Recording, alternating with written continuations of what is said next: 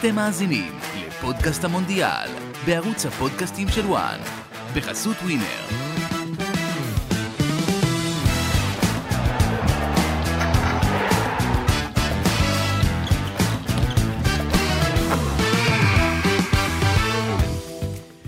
זהו זה, גמר המונדיאל מגיע, זה היה מונדיאל קצת מוזר, באמצע העונה, במדבר, במפרץ, במדינה קטנה של 300 אלף תושבים מקומיים סך הכל בקטאר, אבל אם נתייחס רק לכדורגל, אז וואלה, היה אחלה מונדיאל, ויש פה שתי נבחרות שיכולות לעשות היסטוריה, ארגנטינה מול צרפת, זה הגמר שלפנינו.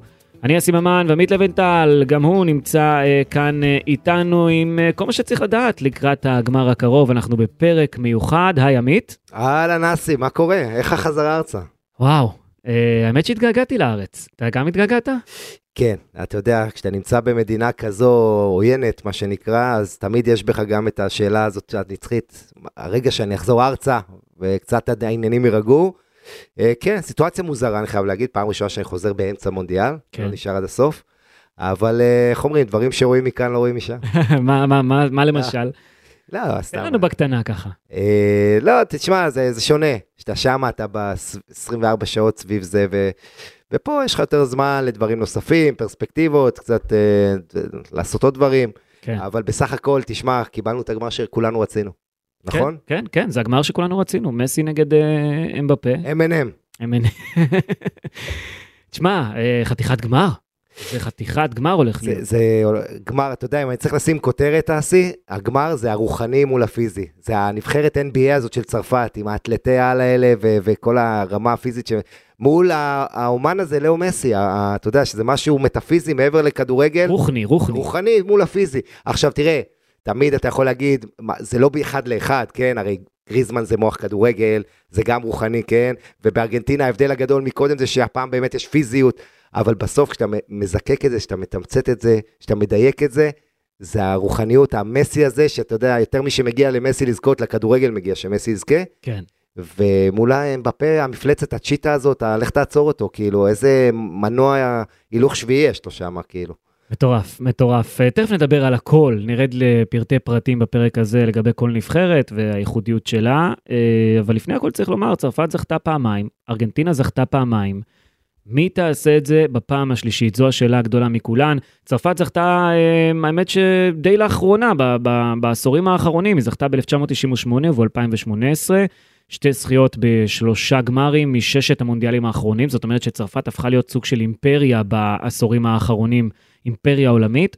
ארגנטינה זה סיפור קצת יותר ישן, היא זכתה ב-1978 וב-1986, מאז היא הגיעה לעוד שני גמרים, ובשניהם הפסידה. כן, ואם נדייק, אתה יודע, נעשה את זה, נחפש את החוט המקשר, כן. כן. אז בצרפת זה דידיה דשאן, שהיה קפטן ב-98, ומאמן ב-2018, זאת אומרת, שתי הזכיות זה היה דשאן היה במרכז, וגם עכשיו רוצה לעשות מה שעשה רק מאמן אחד בהיסטוריה. ויטוריו פוצו בשנות ה-30 לקח את איטליה פעמיים, ואני מזכיר לך, אז זה היה מאוד פישי, כי זה היה מונדיאל אחד באיטליה עם השלטון של מוסוליני, עם דברים לא כשרים, ודשאן עושה את זה בצורה כשרה אולי. אה, צריך להגיד, היו גם חמישה מאמנים שהפסידו גמר וניצחו גמר, אז בואו נראה לאיזה קטגוריה, אם הוא יצליח להפוך לשני בלבד בהיסטוריה שעושה זכייה בשני מונדיאלים כמאמן דשאן. ובצד של, אה, של ארגנטינה, דיברת על שני המונדיאלים, אז גם מונדיאל בבית 78, שהיו שם עניינים שלא ניכנס אליהם, אבל קצת, בוא נגיד, הברזילאים והאנשים מבחוץ לא אהבו את הדרך שארגנטינה זכתה. ואז המונדיאל של מרדונה, ב-86, ששם את הצלע הענק על כל הקריירה של מסי, שבעצם מביא אותה, מזקק אותה למשחק הזה. אה, של מסי יכול סוף סוף לצאת מהצל של דייגו, וזה קורה במונדיאל הראשון שאין דייגו, כי הוא מת לפני שנתיים. אה, אתה יודע, זה באמת משחק ענק. כמובן, כשזה בקטאר, שני הנציגים של פריס סן ג'רמן הקטארית, מסי ומבפה, שעוד תכף נדבר עליהם, חגיגה גדולה, ונקווה למשחק טוב. הקטרים שילמו על מוצר שהגיע מדהים, המוצר הזה, מבחינתם. כי באמת, הם שילמו, הם הוציאו הרבה הרבה הרבה כסף, גם על 220 כוכבים. האלה. מיליארד. עזוב את זה, עזוב את העניין הזה של המונדיאל עצמו וה-220 מיליארד דולר שהם שפכו, שפכו שם על אצטדיונים והכל. זה גם הכוכבים האלה שהם קנו אה, בעשור האחרון כדי להרים את פריס סן ג'רמן, את הקבוצה שלהם, ולעשות פה משהו היסטורי. תשמע, הם הוציאו צ'ק של 222 מיליון יורו נאמר. על נאמר בזמנו. 2017, נאמר הכוכב הגלקטי אולי הראשון ב- ב- באזורים האלה, אתה יודע, עוד לפני זה כבר השקיעו על כל מיני אחרים, אה, לווצי ופרדס ו- ופסטוריה, אבל נאמר ב-2017 זה היה נקודת מפנה, אחרי זה אמבפה גם בא, ו- ומסי האחרון שבגלקטיקוס האלה. ו- ואתה יודע, פריז עוד לא הצליחה לזכות ב- ב- בליגת אלופות, נכון. אבל הקטרים, אחד הדברים שאמרו, הם משקיעים בפריז רק בגלל שהם מארחים מונדיאל. ואנחנו לא יודעים אם הם ימשיכו את ההשקעה שלהם אחרי המונדיאל. אז האמת שהם כבר הודיעו שהם כן יעשו את זה, אבל לך תדע אם יהיה להם את אותם הכוכבים, כמו לאו מסי, כמו נאמר, כמו איך- בפה. אבל לך תדע עכשיו אם יש להם אותה מוטיבציה, כמו שהיה להם עד המונדיאל הזה. גם נכון, גם אה, זו שאלה מאוד גדולה בראייה קדימה. וטוב, אנחנו נגיע למסי אמבפה, אבל אל תשכח שהגמר הזה, יכולות להיות לו השלכות מאוד חברתיות מאוד דרסטיות על פריס סן ג'רמן בהמשך העונה שלה. בכלל, אני חושב, גם על ארגנטינאים, גם על צרפתים, השלכות מאוד מאוד גדולות מבחינה חברתית, וזה זה, זה, זה המונדיאל, זה מה שיפה בו. אבל בוא נדבר רגע בקצרה, מה, מה מצפה לנו באמת בגמר הזה? מה יהיה מיוחד במשחק הקרוב על גביע העולם, כמו שאתה רואה את זה? בואו נצא קצת מהזווית של הקבוצות עצמן, תראה, אני חושב ש... של הנבחרות עצמן. כן. אה, אני אגיע שתי נקודות. קודם כל, אני שמח שזה הגמר, כי צרפת, אה, מעבר למסי, שרצינו אותו בגמר בגלל מסי, אבל צרפת זה הנבחרת הגדולה והבולטת בשש-שבע שנים האחרונות. בעצם גמר יורו ב-2016 בבית, שהם היו הנבחרת הכי טובה, והפסידו שם איכשהו לפורטוגל. המונדיאל 2018, זכייה בליגת האומות, שהם מנצחים בדרך גם את בלגיה וספרד, אתה יודע, במעמדים הגדולים צרפת מנצחת. קצת שכחו את זה, כי לפני המונדיאל צרפת היה לה רצף של שישה משחקים בלי ניצחון, אז קצת זה, זה יצא להם טוב, שפתאום אמרו אולי הם לא יזכו, אבל צרפת היא הווינרית הגדולה של השש-שבע שנים האחרונות, וארגנטינה, שהיא בשנה, בעצם שנה וחצי האחרונות, מאז הזכייה בקופה אמריקה בברזיל, מול ברזיל במרקנה, מנצחת את איטליה 3-0 מוחץ בגמר החדש הזה, בין אלופת אירופה לאלופת דרום אמריקה. וארגנטינה התחילה גם להיות, ה, אתה יודע, זה בעצם שתי הנבחרות הגדולות של העת הזו, אה, המצליחות עם הכוכבים הגדולים, ו, ותשמע, אם אני נוגע, יש כמה יתרונות קטנים לארגנטינה, לגמר הזה. אתה רוצה דוגמה? תכף נדבר על ארגנטינה. אתה רוצה להיכנס? לא, אני מדבר במצ'אפ. אה, אוקיי, אוקיי. אם אתה מדבר, אה, למה לארגנטינה יש יתרון בגמר, אוקיי? למה? למה? אז אתן לך, דבר ראשון, איצטדיון לוסל יארח את הגמר. ארגנטינה שיחקה, תקשיב, הכי הרבה משחקים שם. חמישה מהשבעה בלוסל. וואו. משחק פתיחה מול סעודיה, אחרי זה מול מקסיקו המשחק הבא, רבע גמר מול הולנד וחצי מול קרואטיה. הכל היה בלוסל וגם הגמר. היא כמה, מכירה את החדר הלבשה שם הכי טוב. בדיוק, וכמה פעמים צרפת שיחקה שם, אתה יודע, אפס. זה המשחק הראשון והאחרון. או, זה. יתרון. יש פה, עכשיו תוסיף את כל הקהל, שזה אווירה ביתית. אתה יכול להגיד, צרפת הצליחה מול מרוקו, אבל אי אפשר להגיד שלא הייתה השפעה למרוקאים, ראינו, הם שיחקו טוב. ואני מזכיר לך שצרפת הפסידה לטוניסיה באווירת חוץ. כן. זאת אומרת, תוסיף את הקהל. דבר שלישי, יש איזה שפעת או קורונה, אני לא יודע, במחנה הצרפתי, עם רביו, פמקנו, יש שחקנים שלא מרגישים טוב. אה, אולי זה גם עוד איזה אקס פקטור. תוסיף את כל החיסורים בצרפת. אה, אתה יודע, אני לא מדבר על...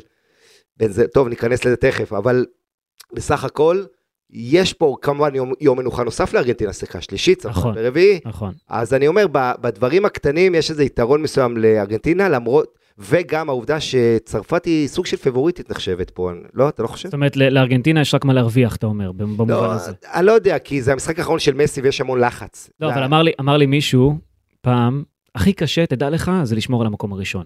זה הכי קשה. כי אתה בא אחרי שהיית כבר במקום הראשון, ולשמור עליו, עובדה, גם לא הרבה נבחרות עשו את זה. רק ברזיל עשתה את זה, לא? זכתה פעמיים. ברזיל ב-58 ו-62 ואיטליה בשנות ה-30, שזה עוד היה כדורגל אחר. כן, כן. נכון, והיו לא מעט נבחרות שהגיעו לגמרים רצופים, אבל לא. לא זכו בו. אתה יודע, ברזיל 94 מפסיד... אה, מנצחת, 98 מפסידה, 2002 מנצחת, ארגנטינה מערב גרמניה, שני גמרים רצופים, 86-90, פעם הלך לארגנטינה, פעם למערב גרמניה, אז כן, ההיסטוריה אומרת שקשה מאוד לזכות ב- בגמרים רצופים, אבל המונדיאל הזה שונה מכל מונדיאל אחר, בקטאר, מזרח תיכון, מונדיאל כזה צפוף. קיצר, אין חוקים פה במונדיאל הזה. טוב, אמ, בוא ניכנס קצת לאווירה של הארגנטינאים ונדבר על ארגנטינה.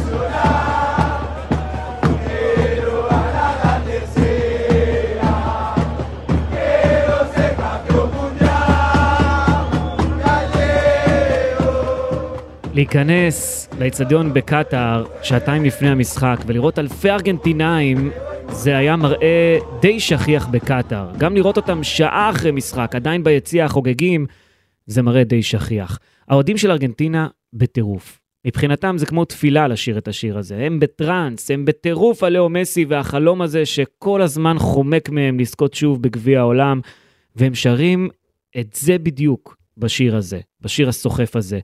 ארגנטינה היא לא הנבחרת הכי נוצצת, אבל יש לה את השחקן שלה, את לאו מסי, והוא זה שאמור להוביל אותה קדימה.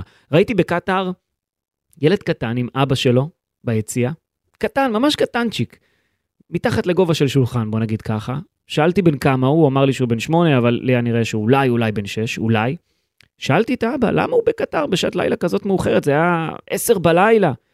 ואבא אמר לי שהוא לא שונה מאף ילד, כי זה ילד שגדל על אגדות וסיפורים לפני השינה, וזו ההזדמנות האחרונה שלו לראות את לאו מסי בחייו, ולכן הוא הביא אותו לאצטדיון בשעה כזו, ביום כזה, ב- ב- במרחק כזה גדול מארגנטינה, זה, זה לעבור את כל החצי עולם, לעבור חצי עולם כדי להגיע לאצטדיון הזה. ואחר כך פגשתי את ארנן, שטס בשלושה מטוסים לדוחה מבואנוס איירס, עם רגל שבורה ומגובסת, עם קביים, רק כדי לראות את המונדיאל הזה במו עיניו, אחרי שהוא חסך במשך ארבע שנים לטיסה הזאת, והוא מניף את הקביים בזמן השיר הזה, בזמן שכולם מנופפים עם החולצות, אחרי שמורידים את החולצות מה, מהגוף, מנופפים איתם באוויר, והוא עם הקביים שלו, ארנן, ואני לא רוצה לדמיין מה קורה בשדרות התשעה ביולי בבואנוס איירס, מה יהיה שם אחרי הגמר, או חגיגות ענק או הפיכה שלטונית, זו התחושה שלי לפחות. וארגנטינה כרגע חולמת על זכייה, ולבנטל, יש משהו אחר במשחקים של ארגנטינה, בקטאר. משהו כן, שונה. כן, אמרת על הילד בן השמונה שנראה בן שש, אולי כמו מסי, הוא צריך איזה הורמון גדילה.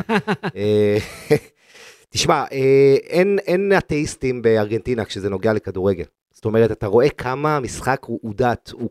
וזה לא רק ברחובות בבואנוס איירס, כל ארגנטינאי, אתה יודע, זה חוצה מעמדות, גם האנשים, האליטות שם, ואתה יודע, בארגנטינה יש לך, זה לא מפורסם בתרבות שלנו אולי כמו באנגליה, הלורדים, אבל בארגנטינה המעמדות הגבוהים, תאמין לי, לא פחות מבאנגליה, וגם הם, כולם שם חולי כדורגל.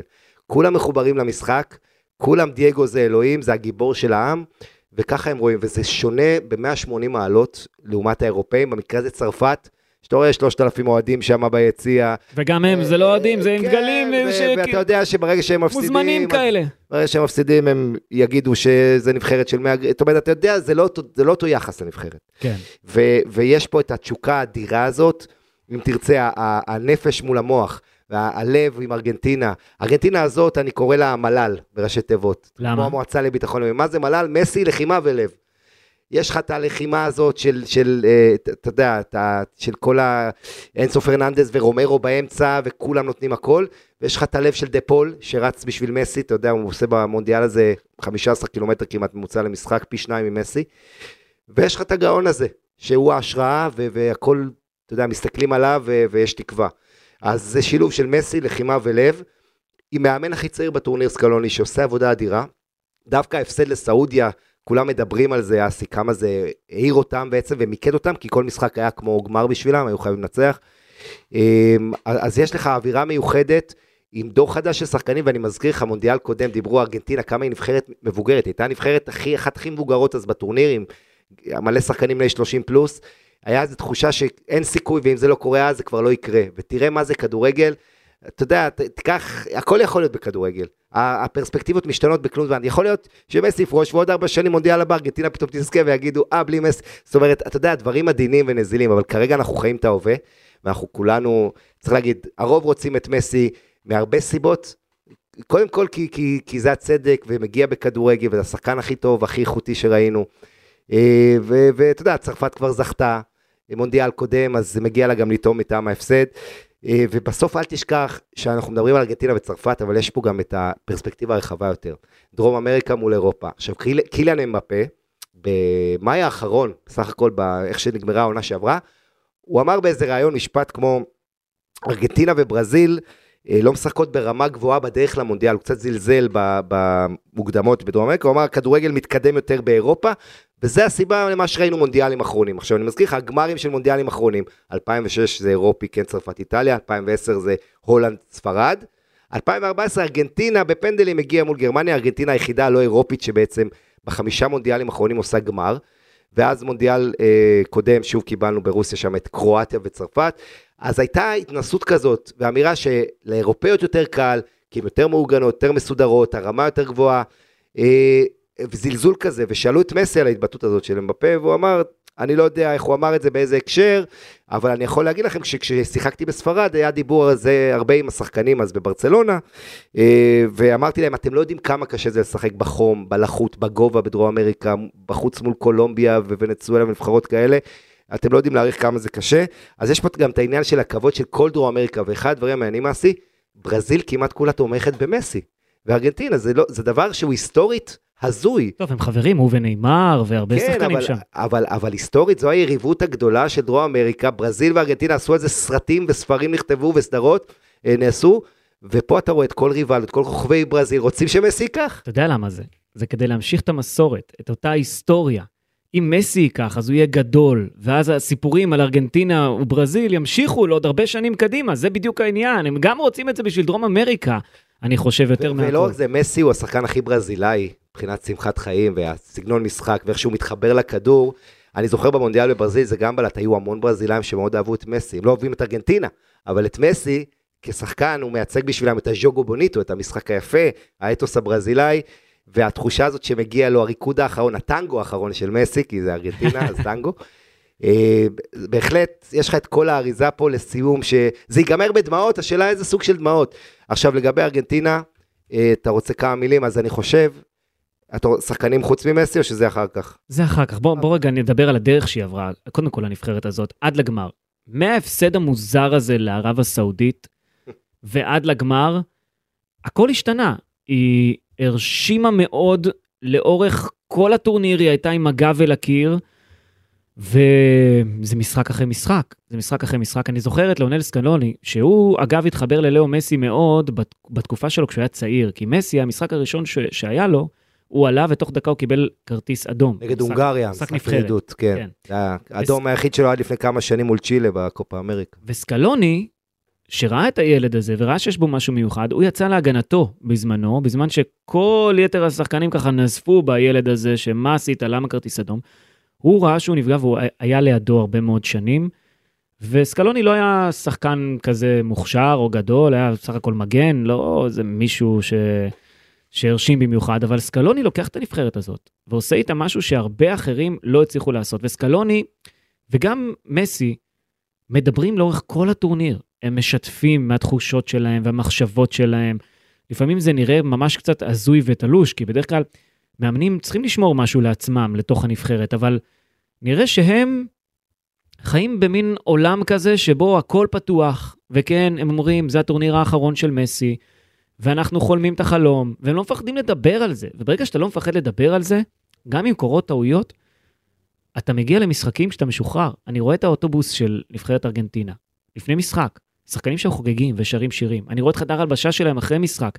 לאו מסי שר את השיר על עצמו בחדר ההלבשה, וכולם סביבו חוגגים ודופקים, אה, אתה יודע, דופקים על, על הלוקרים, ובלי חולצות, ושרים את אותם שירים שהאוהדים שרים. יש פה משהו אחר בטורניר הזה, משהו הרבה יותר משוחרר. יש פה אווירה של אנחנו הולכים לעשות את זה, חבר'ה. ושני דברים בעניין הזה, אסי, אחד, קודם כל המאמן הכי צעיר בטורניר, סקלוני בן 44, הוא כן. בסך הכל תשע שנים מבוגר ממסי, אתה יודע, הם, הם, לצורך העניין, אינסו פרננדז, יש 14 שנים בינו לבין מסי, והוא וואו. משחק איתו, וואו. והמאמן רק תשע שנים, בין, הוא- אז זאת אומרת, מסי יותר קרוב גילאית וגם בבגרות וכל מה שהוא עבר בחיים, למאמן, ויש לזה משמעות. ודיברנו בתחילת הטורניר, אחת ההחלטות האסטרטגיות, ותמיד תמיד אנחנו חוזרים לזה בסוף הטורניר. נגיד גרמניה ב-2014 לקחה איזה מקום מבודד עם מתקנים, ואחרי זה דיברו על ההצלחה של העניין הזה. פה ארגנטינה מה עשתה?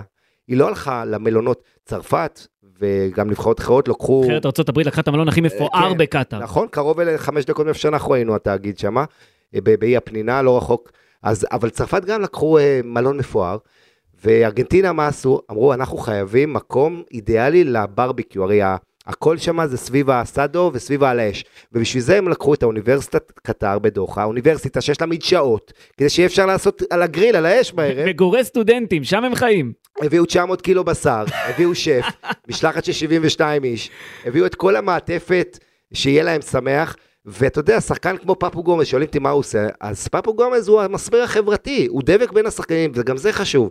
הוא לא, מקצועית הוא כבר אחרי השיא, הוא שחקן גמור. ראינו את זה גם בטורניר הזה, שבהתחלה הוא היה בהרכב.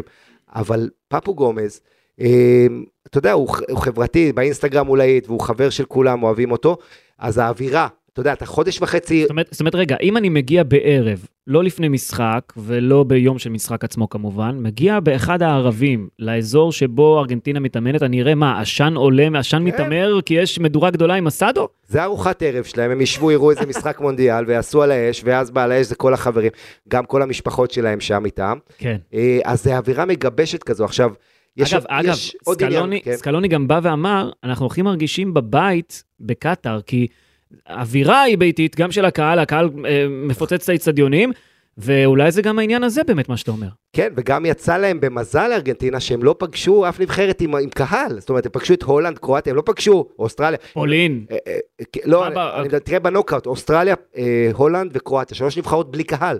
אם היו פוגשים את ברזיל, מרוקו, נבחרות כאלה, היה להם איזה פייט בקהל. אז יצא להם גם הדרך הזאת, כל מה שדיברנו קודם, גם לוסל, שקצת הפך לבית שני. ואל תשכח משהו חשוב, סקלוני ידע לתקן את הטעויות תוך כדי תנועה. ותיקח את ההרכב הראשון שלו, עם פפו גומז ועם לאוטרו מרטינז ו- ועם פרדס ואנסו פרננדס, ששני משחקים ראשונים רק עלה מחליף בדקות האחרונות. שינה את ההרכב. הוא שינה, הוא למד מהטעויות. זה אחד הדברים הכי חשובים בטורניר קצר של שבעה משחקים, זה לדעת לתקן. עכשיו, תמיד אנחנו אומרים, יש לך את ההתלבטות כמאמן, האם ללכת עם השחקנים שהביאו אותך למונדיאל במוקדמות, ו- וגם יש, אתה יודע, איזה חיבור טוב בינם והבנה על המגרש, או ללכת עם שחקנים שבכושר הכי טוב. ופה, בגלל שהמונדיאל גם הוא לא בקיץ בכלל, הוא באמצע העונה, עבר כמעט שנה מסיום המוקדמות. דברים השתנו, פרדס הוא לא אותו שחקן שהיה לפני שנה. נכון. אנסו פרננדז, עם המונדיאל לפני חצי שנה, אנסו פרננדז לא בסגל. עזוב שהוא עכשיו שחקן אולי הכי חשוב. איזה כוכב. תכף נדבר עליו. כן, אבל אני אומר, הדברים דינמיים ומאמנים חייבים להתאים את עצמם. תיקח גם את מרוקו עם המאמן שלה שעשה את כל השינויים ברגע האחרון, עם הזימונים ועם ההחלטות. ו- ואתה יודע, להיות הפלסטלינה, להיות זה שגמיש ויודע לתקן, זה אחד הדברים החשובים. מה הרגע הכי גדול של הטורניר הזה בעיניי מבחינתה של ארגנטינה? זה הגול של לאו מסי נגד מקסיקו. הריצה מטורפת לקהל, אקסטזה, הכל משתחרר אחרי שהוא היה באמת עם הגב אל הקיר, כמו שאמרתי, אחרי ההפסד לערב הסעודית. לאו מסי, מחצית שנייה זה גם היה. כן, הוא חילץ את ארגנטינה, ופה אגב, זה היה משחק, אפרופו קהל, הקהל המקסיקני היה חצי חצי עם ארגנטינה נכון. ברוסייל, באותו, באותו משחק, וגם אותו שמעו. זאת אומרת, זה היה המשחק אולי הכי קשה של ארגנטינה, אומנם זה שלב בתים, אבל הם ידעו שאם הם מפסידים אותו, נגמר הטורניר במובן מסוים. ותכף נדבר שוב על מסי באופן אישי, אבל זה היה רגע קסום שהחזיר את ארגנטינה לעניינים. בעיניי, הריצה המטורפת הזו של מסי לקהל, זה מה שהציל את הטורניר, זה מה ששינה את כל הטורניר הזה מבחינתה של ארגנטינה. פה כולם הבינו, חבר'ה, הוא הגיע והוא ייקח אותנו לגמר, וזה היה ברור, ברגע שזה קרה, לי זה היה ברור, זהו, ארגנטינה תהיה עד החצי גמר לפחות, עד שתפגוש את ברזיל, ברזיל כבר זזה מהדרך, כן, למזלם. לי זה גרם להתחבק עם שכטר, עם איתי שכטר באולפן, שזה הרגע הכי מרגש אה, סתם. אבל אה, אה, אני, אני מסכים. מה הרגע שלך? אז, אז אני, אני אלך על הולנד. אה, רבע הגמר. פנדלים זה יכול ללכת לכאן ולכאן, ואנחנו מדברים אחרת לגמרי. אתה יודע, צרפת ב-98 עברה את איטליה 0-0 ברבע הגמר בפנדלים. ואז אומרים כמה זידן ענק, אבל אתה יודע, מרחק של פנדל לפה. ואז זה ממרטינז עם ההצלות האדירות, שני הפנדלים שהוא לוקח שם. אה, אני חושב, המשחק מול הולנד, כבר כל מראות העבר, כישלונות העבר, הביקורות על מסי, היה גם הזדמנות בהערכה שמסי בעט מחוץ למסגרת, אתה כבר רואה את הכותרות, מסי הוא לא מרדונה, ומול הולנד, שזה הגיע שם לפנדלים, והרבה חששו, כי ונחל, אתה יודע, עם הפנדלים, עם הביטחון, עם השוער 2 מטר 04, שוער כדוריד שהוא שם שם. אה, אה, היה פה חשש שזה ייגמר מול הולנד. אני, היה לי הרגשה אה, שוונדייק או מישהו ינצח את המשחק הזה.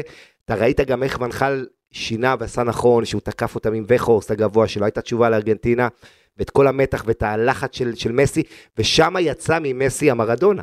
נכון. מדברים על המודרניזציה, שהוא בא בסוף ואומר לו קמי רבובו ואנדה, כל ה... לך מפה טמבל, מה שנקרא. כן, טמבל, על מה אתה מסתכל? מסתכל, כן.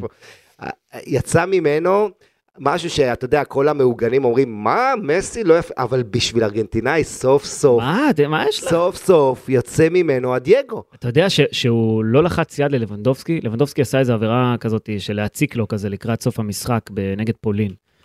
ולבנדובסקי כאילו בא עם חיוך כזה למסי, רצה לתת לו כיף, כאילו יאללה בוא נשים את זה מאחורינו והנה היה לנו איזה קלאש כזה קטן.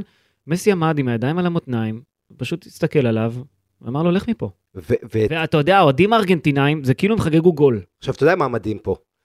כל עוד מרדונה היה בחיים, זה לא היה, זה לא היה מסי. זה כאילו ברגע שהוא מת, עבר אליו הגן הזה של דייגו, ואז הזכייה הזו, ב, זה, אתה יודע, אני אזכיר, הוא מת בנובמבר 2020, ביולי 2021, ארגנטינה זוכה בקופה מגה אחרי 28 שנים בלי תואר, זאת אומרת, הכל מלמעלה, הכל פה זה, היה על זה בדיוק השיר, שדייגו מרדונה עם ההורים שלו מעודדים את מסי מהשמיים. בדיוק, ו- וזה זה הדבר המדהים, שפתאום, ואתה יכול לשאול את עצמך איפה זה היה כל השנים, אבל זה חלק מהקסם של הכדורגל. ואתה יודע, לא נקדים את המאוחר, יש עוד גמר, אבל uh, אתה יודע, מסי ששם את הפנדל הזה תחת הלחץ, וכל העולם, חצי עולם מחכה גם שהוא יחמיץ, אתה יודע, תמיד כמה שיש, אתה יודע, מה לעשות. ככה זה גיבורי על, זה, כן. אתה מחכה ל- ל- לראות את הנפילה מתישהו. ובוא, דקה 19 הוא שם מחזיק לי את השריר הירך האחורי, אני איבדתי את הצבע מהפנים. אתה יודע, אתה רואה אותו מתנהל, ואז בדיעבד, אחרי זה אתה מבין שהוא הכל עשה איזה טריק לעבוד על הקרואטים, אני מקווה. אבל יש לי הרגשה שהוא לא מאה אחוז כשיר, יש לו איזה סיפור, אה, והוא מסתיר אותו, כדי שיריבים לא יתקפו אותו וכל זה. בוא נראה, בוא אבל נראה. אה, אה, כן. ו- ואתה דיברת על זה, על הקהל, אז משחק ראשון סעודיה זה היה 50-50, מקסיקו 50-50, אבל מאז, פולין, כל האוסטרליה, כל אווירה, העיר אווירה ביתית, אווירה בדיוק. ביתית. הם הרגישו כאילו הם בארגנטינה, כך אמר סקלוני, כן. אה, אחרי אחד המשחקים האלה. ועכשיו, בואו נדבר על אלופת העולם.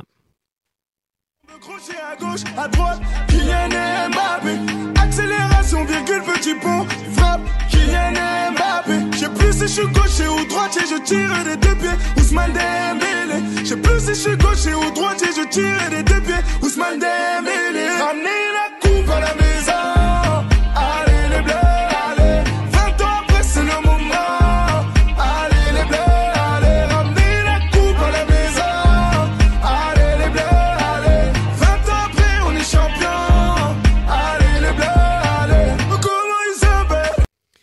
כן, אה, צרפת, נבחרת צרפת, אה, עם השיר הזה, שזה זה השיר השחייה בעצם, אה, השחייה האחרונה ב-2018, זה שיר שאומר אחרי 20 שנה, קיבלנו את הגביע, ועוברים שחקן-שחקן והכול.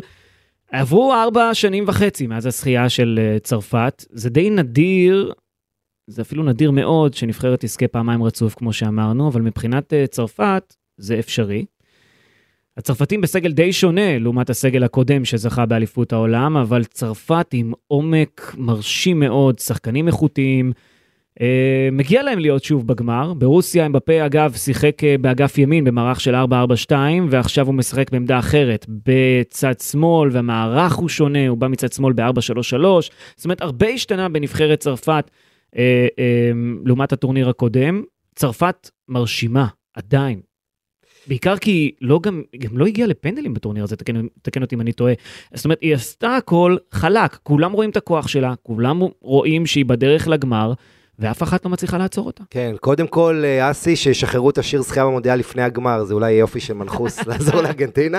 תראה, יש כמה דברים לגבי צרפת. קודם כל, אם אתה מחפש היום בעולם כולו על הגלובוס, איפה מייצרים הכי הרבה כישרונות כדורגל, הייתה על זה כתבה לפני כמה שבועיים ב- בליברסיון. אה, 29 שחקנים במונדיאל הזה, לא רק בנבחרת צרפת, גם מרוקו, 29 שחקנים מגיעים מפריז רבתי. זאת אומרת, מעיר אחת, ממחוז אחד. מחוז אחד שכולל את פריז והפרברים, שזה לא מעט, זה אזור של, אתה יודע, כולל איזה 15 מיליון איש, אבל עדיין, אם תלך למקום שני אחרי זה, למונדיאל הזה, אז אונטריו עם 15. זאת אומרת, חצי ומטה זה כל שאר העולם. אם פעם דיברנו על דרום אמריקה, אה, ברזיל וארגנטינה כיצרניות הכישרונות מספר אחת, היום זה צרפת. היום אין קבוצה צרפתית, אין, סליחה, קבוצה גדולה באירופה שאין לה שחקן אה, צרפתי. אה, תלך ברצלונה, ריאל מדריד, אטלטיקו, אה, כולם, כולם שם. צרפתים, כן. יש לך צרפתי בכל קבוצה גדולה, ביירן מינכן, אתה יודע, וכולי וכולי. ואני חושב, אתה יודע, יש לי כמה דברים להגיד לך על נבחרת צרפת. קודם כל, תראה את העליונות שלה. אבל לא מדברים על זה. מונדיאל קודם, 90 דקות, כל המשחקים, 4-3 של ארגנטינה, 2-0 על אורוגוואי, 1-0 על בלגיה, ובגמר מול קרואטיה, הכל ב-90 דקות. מונדיאל הזה עוד שלושה משחקי נוקאט, זאת אומרת, שבעה משחקי נוקאט הם לא הגיעו להערכה. לא הגיעו להערכה, הם ניצחו הכל ב-90 דקות. ואתה יודע מה זה, הם עושים את זה עם להציג 30% מהפוטנציאל. עם אה, זה שאוסמן דמבלה בכלל לא הגיע לטורניר הזה והוא משחק בהרכב כל משחק. עם זה שפבר מאכזב ונאלצו לשים בלם בעמדה של מגן, את אה, קונדה, כן, שמעדיף להיות בלם. אה, עם זה שהוא רצה בכלל לשחק עם לוקאס ונאלץ בגלל הפציעה לשחק עם תאו. הוא רצה את פמקאנו, פמקאנו פצוע, קונטה הבלם הכי טוב בטורניר הזה וכשהוא משחק. העומק האיכות... בן זה מה אמרת כבר? החלוץ הכי טוב בעולם הבלון דור, וחדר המנועים באמצע, קנטה ופוגבה שהביאו את המונדיאל כן, הקודם. כן, כן. זאת אומרת, ורביו חולה, אז גם אתה יודע צריך את פופנה, כל כך הרבה איכות ועומק וגיוון, יש להם את הניסיון והידע, אתה יודע, קצת, הניסיון למתג, תכף נדבר על מסי אמבפה, אבל הניסיון למתג את זה מסי אמבפה זה בלוף. ברור. כי זה לא אמבפה, זה גריזמן זה המוח, וצ'ואמני זה שחקן אדיר גם בשני המשחקים האחרונים, וקונטה כל כדור מעיף, ולוריס שם כשצריך אותו. צרפת היא נבחרת מפחידה, הנבחרת הכי מפחידה, הכי איכותית, וכמו שאמרתי קודם, שש-שבע שנים האחרונות היא הכי טובה בעולם כבר. ואז אתה לוקח בחשבון את כל הדברים האלה, ודשאן עם הכדורגל שלו, הופך את גריזמן בטורניר הזה לקנטה שלו. מה שהיה לו את קנטה כדי שיחלץ. אתה יודע, יש נתון מדהים על גריזמן בטורניר הזה, הוא מייצר הכי הרבה מצבים, 21, מסי 18, ואף אחד אחר לא יותר מחצי. 21 מצבים הוא מייצר, אבל לא פחות מצבים הוא מציל, הוא מחלץ, הוא מתקל, הוא ממש משחק את השש, את השמונה, את העשר, אה, ו- וזה השחקן הכי שלם בטורניר גריזמן. זאת אומרת, רגע, אבל אם אתה בא ואומר, מאז ה-4-3, הרי ארגנטינה נעצרה על ידי צרפת בטורניר נכון. הקודם. מאז ה-4-3, אתה בא ואומר, חבר'ה, הרבה השתנה בנבחרת צרפת, ועדיין היא מועמדת לזכייה. המון, המון השתנה, תיקח את ה... אתה יודע, לא דיברנו על קימפמבה, הבלם שהיה אמור להיות בהרכב אם הוא לא היה נפצע. כן. אה, בוודאי, זה לא... מהמונדיאל הקודם יש מעט מאוד אה, שרידים, יש את ז'ירו, גריזמן, אמבפה כמובן, ו- ועוד כמה, לוריס ואחרים, אה, ורן, אבל אה, אה, לפחות חצי הרכב אחר, אה, ובסך הכל, יש לי פה גם את הרשימה בדיוק של מי שהיה במונדיאל הקודם. אה, ריאולה, השוער השלישי שלא משחק, גם הוא היה בסגל המונדיאל הקודם, אז הוא יכול לגמור את ה... עם שני... אה, להיות בטריוויה הזאת. מי זכה בשני מונדיאלים, צרפת בלי לשחק כמעט. אה, אבל פבר, שלא רלוונטי עכשיו, לוקאס הרננדז שנפצע משחק ראשון, גם הם היו בסגל במונדיאל הקודם. אה, וכמו שהשחקנים אחרים כבר ציינתי, ואתה גם אמבפה, גריזמן, אגב, מה שהשתנה אוריס בעיניי, פרן ז'ירו, כן. מה שהשתנה בעיניי מבחינת אה, צרפת בעיקר זה, אתה יודע, ארגנטינה, אתה רואה אותה, הגנה מעולה, שלושה משחקים ללא ספיגה בטורניר הזה. צרפת עם קצת יותר בעיות הפעם בהגנה, כי רק במשחק אחד היא לא ספגה למעשה, וזה היה חצי הגמר, המשחק האחרון שלה. אה, יש קצת בעיות בעיקר בהגנה, אני חושב, בצרפת, ואם אתה יודע, מחפש איזשהו, איזשהו weak points כאלה במשחק. כן, אבל אתה יודע, מה העניין?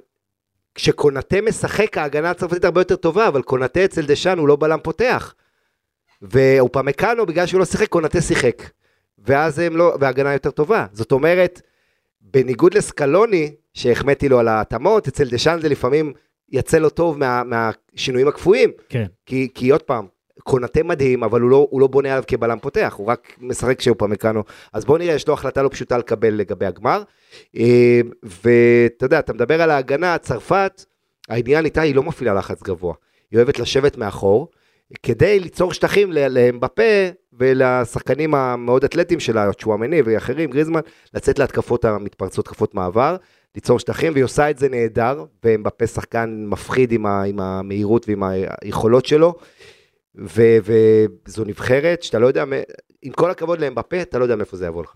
מה הרגע הכי גדול של צרפת בדרך לגמר הזה בעיניך? תתחיל אתה, וואו. אני רוצה לעשות לך חושב, יותר קלים. אני חושב שהמשחק של אמבפה שבו הוא כבש צמד מול פולין. מול פולין, שהוא לקח את זה עליו, אני חושב שזה היה הרגע שבו אמרת, וואלה, זו נבחרת שיהיה קשה לעצור. זו נבחרת שיהיה קשה לעצור, וזה לאו דווקא בגלל אמבפה, זה כל המשחק ההתקפי של צרפת באותו, באותו, באותה התמודדות, היה משהו שאתה מסתכל ואתה אומר, וואו, איזו תשכח. מכונה. אל תשכח שזה הגיע, המשחק הזה אחרי ההפסד לטוניסיה. כן, שבסוף שלב הבתים אמנם לא שינה כלום, חוץ מזה שכל הביקורות אמרו, דשאן, למה שינית? הרסת את הדינמיקה, אם נעוף זה בגלל כל החילופים, שהוא שינה תשעה שחקני הרכב. אז היה הרבה לחץ לקראת פולין, כמו שאתה אומר, ואמבפה במשחק הזה שם את החותמת, שהוא הזידן, הפלטיני ואמבפה, זה השלושה הגדולים. אתה יודע, הוא עשה הרי... הוא הפלא של הוא- אה, צרפת. בדיוק, ואז אז אני מסכים איתך הרבה, אני אלך על, על צרפת-אנגליה, אוקיי. שזה היה הקרב. בעצם משם ידעת שתגיע הפינליסטית, שתתמודד עם מרוקו וצפויה זה- לנצח. זה היה משחק משוגע, היה הרבה מצבים לשני הכיוונים. וזה היה משחק שהוא הוא, הוא קלאסי של צרפת. היא הייתה פחות טובה, מחצית שנייה האנגלים הימו שמונה פעמים והצרפתים אה, שלוש או ארבע. אה, אבל יעילה התקפית, קלינית, עם הכלים הנהדרים, עם המסירה של גריזמן, עם הנגיחה של ז'ירו.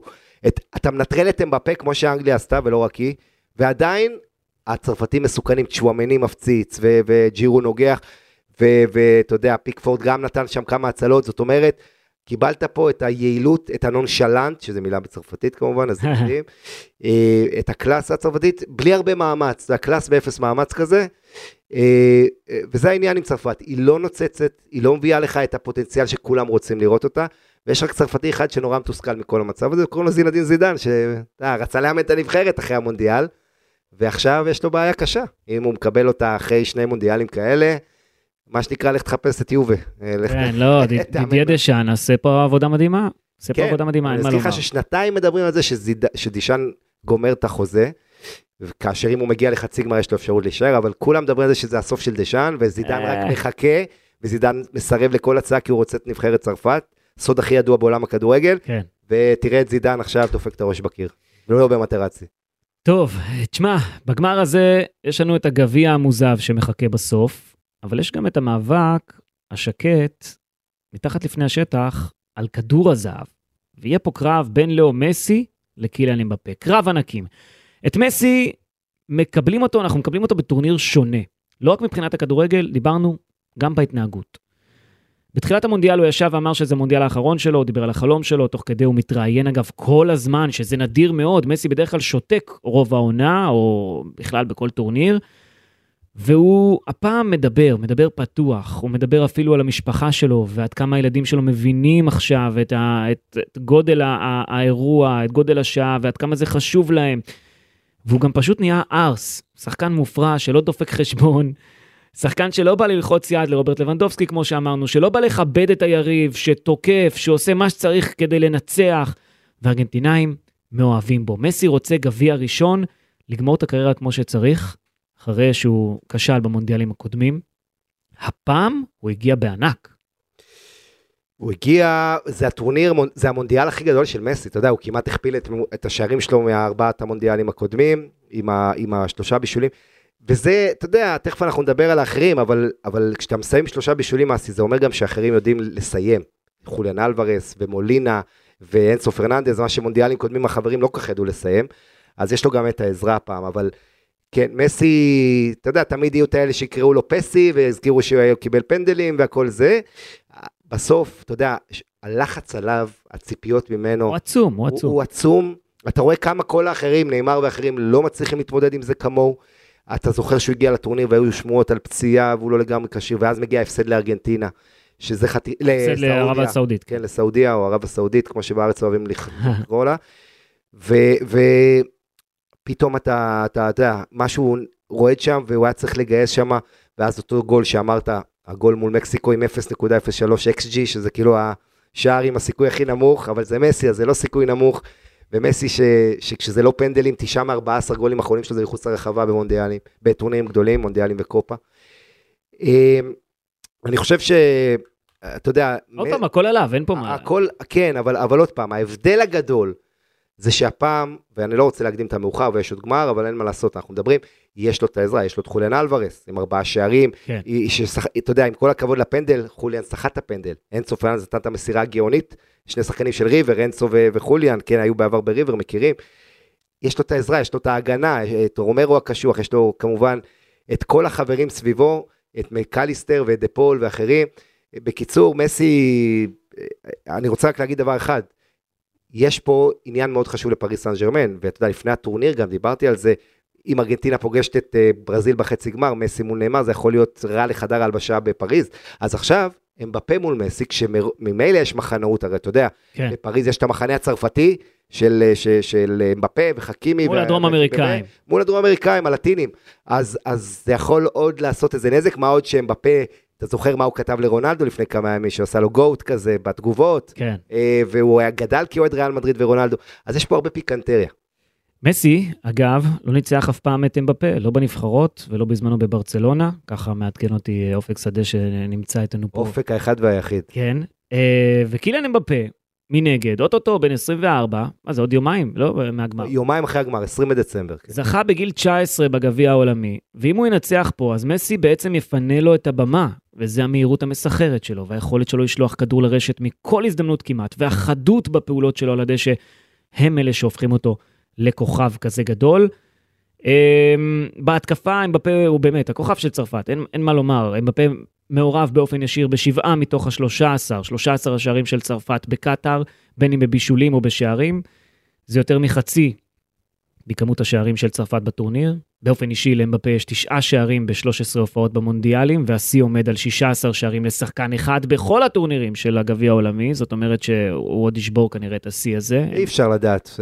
אי אפשר לדעת, אבל כנראה. הוא בקצב טוב, בוא נגיד שהוא בקצב גם חסר תקדים. אבל אה, אתה יודע, תומאס מולר פתח שני מונדיאלים מדהימים, ומאז הוא מפשל במונדיאלים. אתה לא יכול לדעת מה יהיה. מעבר לכוח האש הזה, נקרא לזה ככה, בהתקפה של צרפת, אפשר לומר גם שיש מאחורי אמבפה נבחרת יותר חזקה לעומת הנבחרת של מסי, ויש לו פה איזשהו יתרון אולי? אתה אה, אתה יודע, אה, יש לו, יש לו כמה יתרונות. קודם כל, הוא 11 וחצי שנים צעיר ממסי, ואתה זוכר מונדיאל קודם? 4-3 ההוא, זה היה משחק שכאילו חילופי הדורות, חילופי העברת השרביט, כן? המשחק הכי גדול של אה, אמבפה. אה, כן, מחצית שנייה שם, אבל ממסי לאמבפה, ועכשיו יכול להיות שאנחנו אולי נחזיר את זה אחורה, את השרביט. אה, אתה דיברת על היום הולדת של אמבפה. מתי למסי יש יום הולדת? 24 ביוני. כל מונדיאל, תמיד היו חוגגים את היום הולדת של מסי מתישהו. נכון. הפעם, מונדיאל חורף, אין לו את ה... לא יודע אם זה הסחת דעת, אבל אין לו את זה. ולעומת זאת, כמו שאתה אומר, אמבפה עם היום הולדת.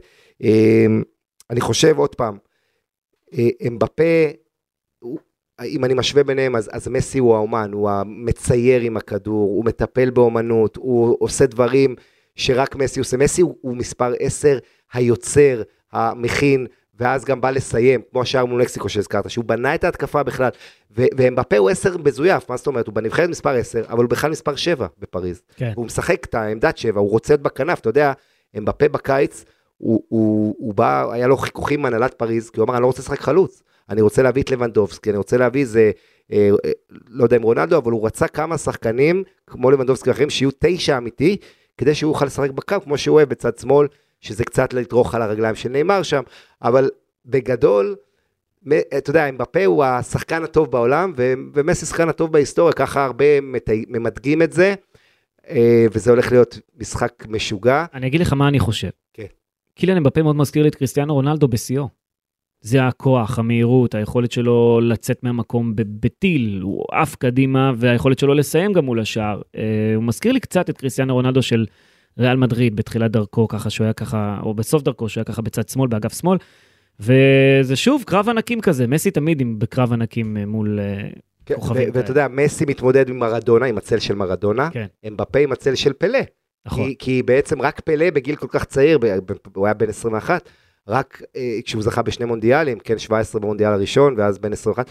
אמבפה היחיד ש, שעושה את הדברים האלה כמו פלא, ושחקנים שכל החיים שלהם רוצים מונדיאל אחד, הוא יכול בגיל 20, ו- לפני ה-24 כבר עם שני מונדיאלים להיות, ואז לשים את עצמו באותו דיון, זידן, פלטיני, אמבפה.